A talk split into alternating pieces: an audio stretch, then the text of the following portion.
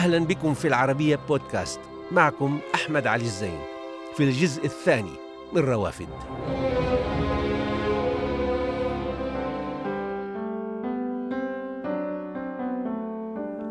نبقى هنا في لايبزيك.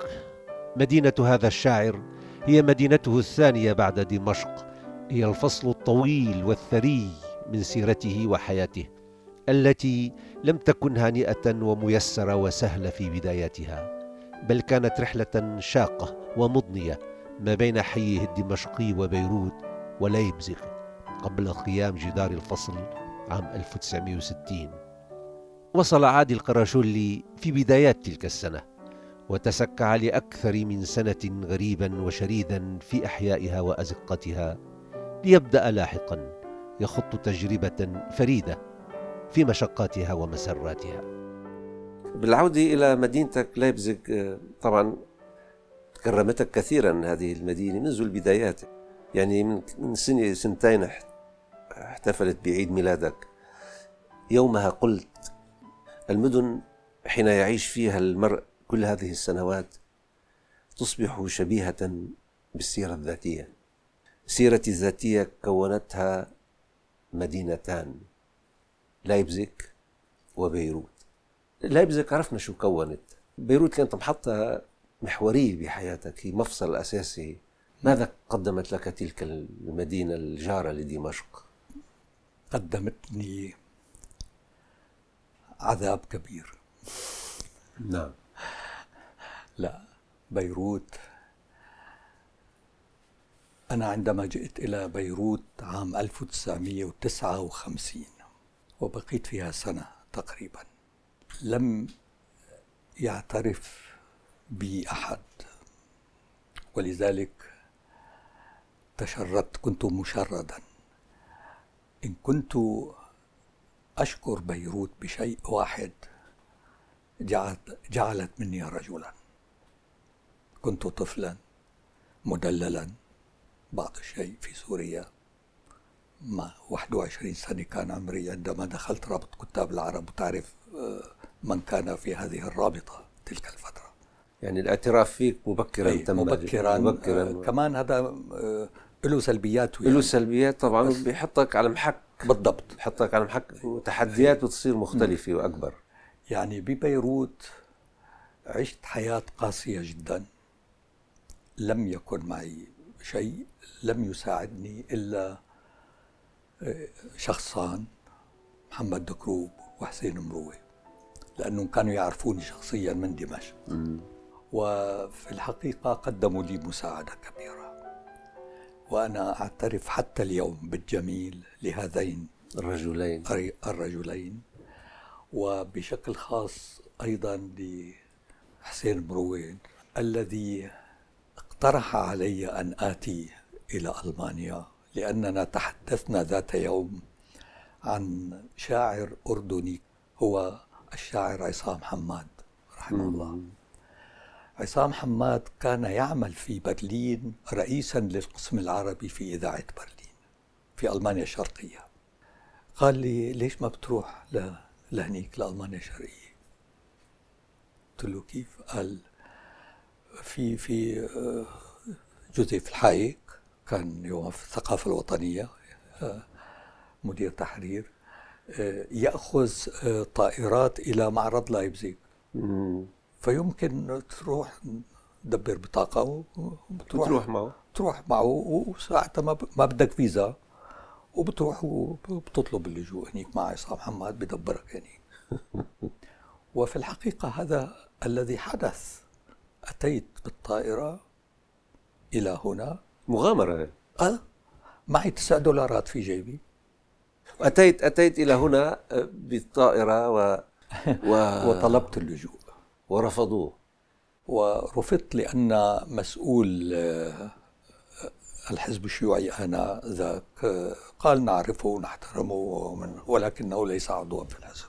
إيه، ما بيعطوه توصية توصية لشخص غير حزبي. أيوة. كمان إنسان أريد أن أن أذكر اسمه، حتى اسمه موسى يونان.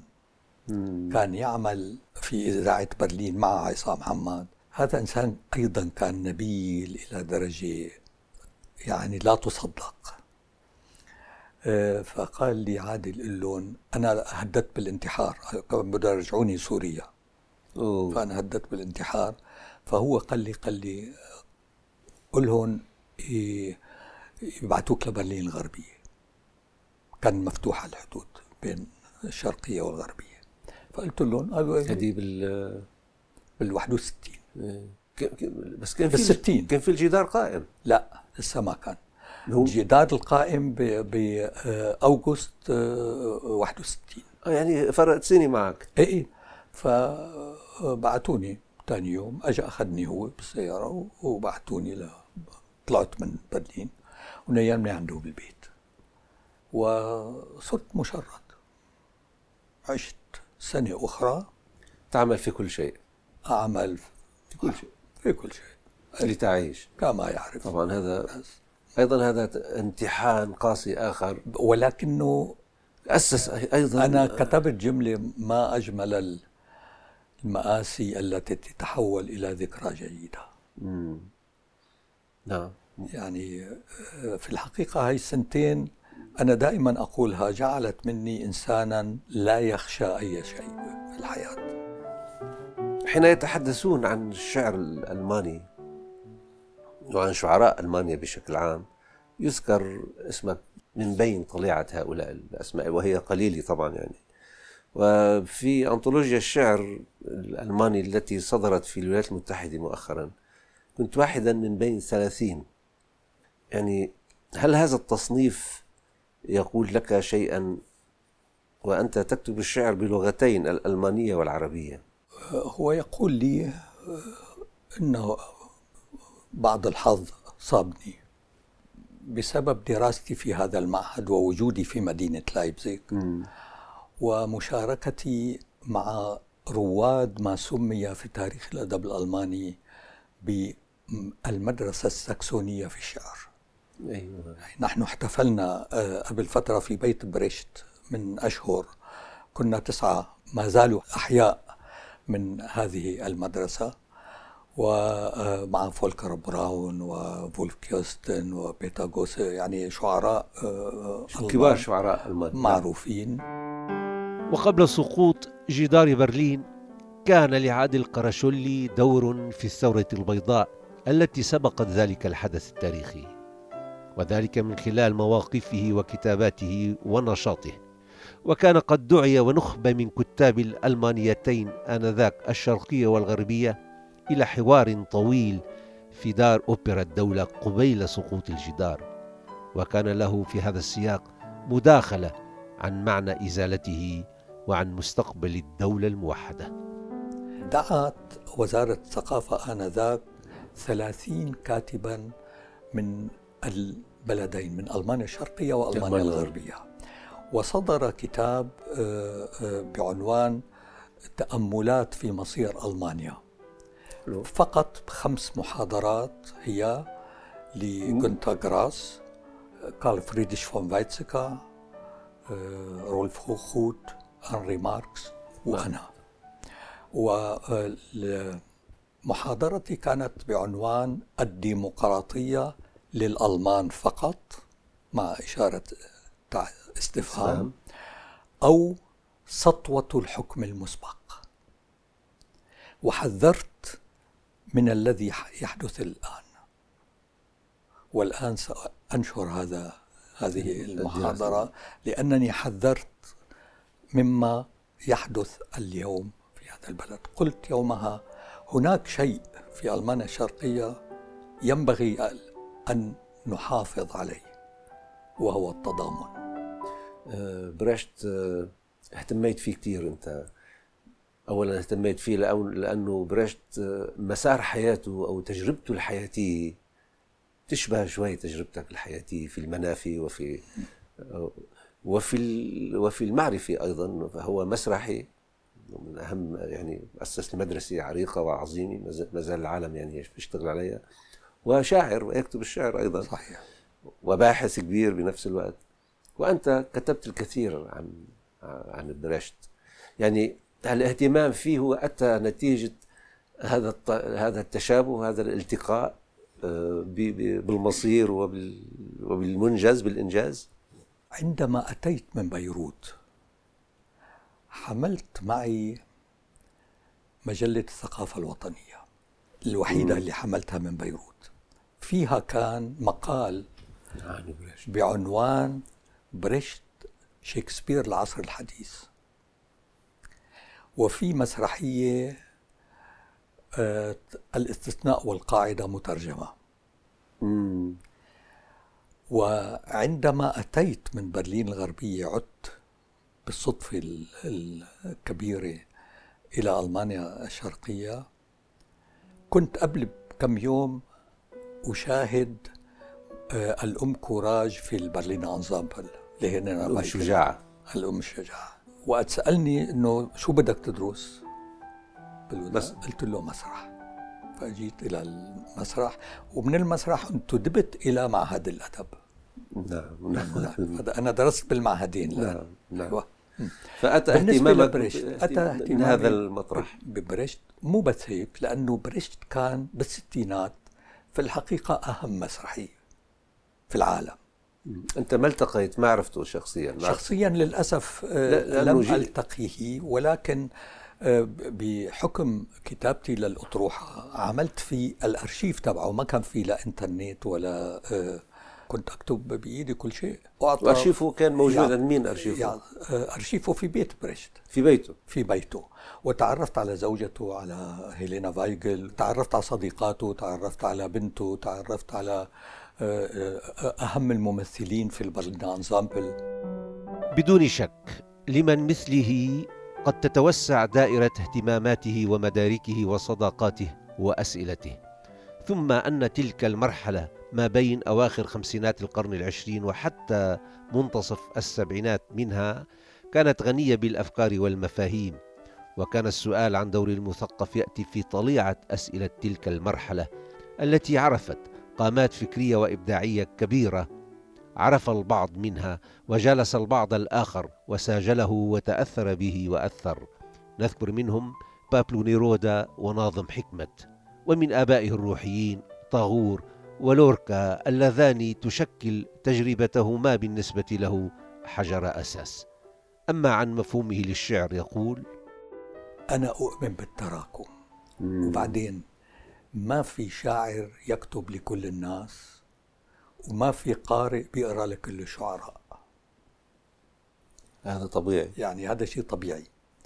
وأنا بالفترة الأخيرة أقول الشعر عنده ميزة مهمة، وهو يكتب للأقلية. هذا عكس ما كنت تفكر فيه قديما. صحيح، ولكن بدك تغير العالم. بالضبط بالضبط. هو يكتب للنخب، للنخب القصيدة تكتب للنخب، يعني مثل الموسيقى العالية. بالضبط، مثل الموسيقى الأوركسترالية. ولكن ولكن هناك تمايز، يعني مثلا أنا مفهومي عن الحداثة يختلف عن مفهوم آخرين، لأن الحداثة الألمانية اللي أنا تعلمت منها سواء من الشرق أو الغرب هي حداثة مغايرة عن الحداثة الذي تأثر بها العرب، وهي الحداثة الفرنسية. قصيدة عندي، أو خليني أقول حتى الصورة الشعرية، لا أستطيع كتابتها إذا ما إلها بعد معرفي. يعني البعد المعرفي يتحكم بالصورة بصورة شعرية. نعم. وصورة شعرية ما إلها بعد معرفي أقدر أنا فسره على أقل تقدير، ما بستخدمها. في كتاب عبد الغفار مكاوي الذي بعنوان السنديانة والزيتونة مدخل إلى حياة وشعر عادل قراشولي يقول: إن توجه هذا الشاعر إلى العقلانية أو المعرفة بشكل عام بدأت معه مبكراً في قصائده الأولى، ولعل ذلك كان نتيجة لنشأته في مدينة دمشق خمسينيات القرن الماضي، زمن الاستقلالات وسجالات الأفكار الكبرى. وللتذكير، يتحدر عادل من سلالة أقطاعية، وقراشولي كما يقول تعني الأرض السوداء أو البر الأسود. جاء جده إبراهيم إلى دمشق في القرن التاسع عشر، وأقام في ركن الدين حيث مقام محي الدين بن عربي، وأسس لعائلة أصبح هذا الشاعر واحدا من فروعها التي تغذت بنسغ ثقافتين العربية والألمانية. الوالد شو كان يهتم الوالد؟ الوالد كان يهتم بالزراعة. أنا جدي إقطاعي، أنا عندنا قرية كاملة كانت شورى ملكه لجدي يعني هي. وأنا تعلمت ركب الخيل عمري سبع سنين، ويعني فيك ال... فيك ال... فيك الفروسية على كل حال. إيه بالضبط. يعني من الأربعة وخمسين وطالع يعني صرت ما كان يسمى تقدميا. نعم يعني تمردت على العائلة. أيوة. هناك طرفة خالي عثمان آلوسي كان صديقه لشكري القوتلي، كان بالكتلة الوطنية. فوقت عاد شكري القوتلي من بيروت إلى دمشق أخذ وفد من الحي لتهنئته بالعودة لصديقه، وأصر إلا ياخدني معه، هو وأبوي أصروا إلا ياخدوني، أنا ما بدي لأنه هدول رجعيين وكذا. بيته كان قصر البستان بالمنطقة. أيوة بالضبط. إيه. فوقت ألقى الكلمة قال له يا صديق العمر نحن كبرنا كذا بس بدي خلي شباب يحكوا، قدمني إنه أنا أحكي. وأنا بغباء الشاب قلت له باسم هذا الحي المناضل الذي فعل كذا وكذا وكذا وكذا نتمنى أن تخدم بلادك هذه المرة بإخلاص.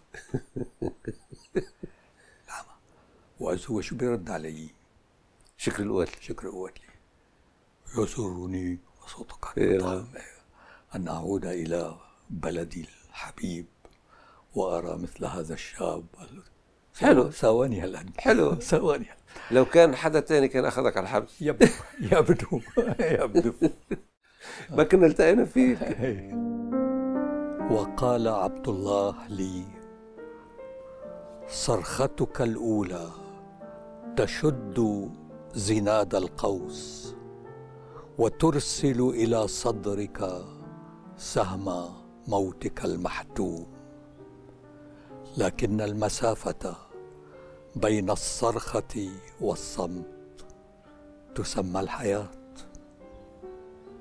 وقال لي تقبل ما يجيء لا تنتظره فهو يأتي حين يأتي، افتح للموت ذراعيك وعش بكل ما أوتيت من حياة.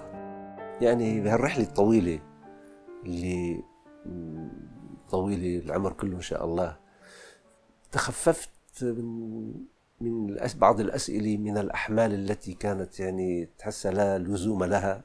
دائما أقول أنا عادل قراشولي، يعني هذا أنا هذا أنا الفرد هو بالنسبة إلي أهم من كل شيء. يعني هون تعلمت تعلمت شيء وهو قبول الآخر مهما كان، طالما لا يريد أن يلزمني برأيه.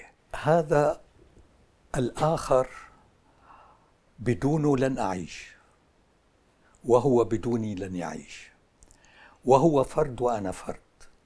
وأنا عندي في في هكذا تكلم عبد الله، أقول أنت تبحث عنك فيه وهو يبحث عنه فيك، أنت تبقى أنت وهو يبقى هو، بجناحين مضمومين كقبضتين يطرق على النوافذ المغلقة غراب الفراق. مم. يعني يوم أنا ببحث عن نفسي فيك وأنت بتبحث عن نفسك فيه ما عاد في لقاء، ما عاد في تواصل. بمقطع آخر أقول كن مرة أنت وكن مرة, مرة أنا. أنا فلو كنت أنت أنا, أنا. بقيت أنا وحيدا معي، ولو بقيت أنت دائما أنت أنت, أنت أصبحت ذرة رمل في ريح.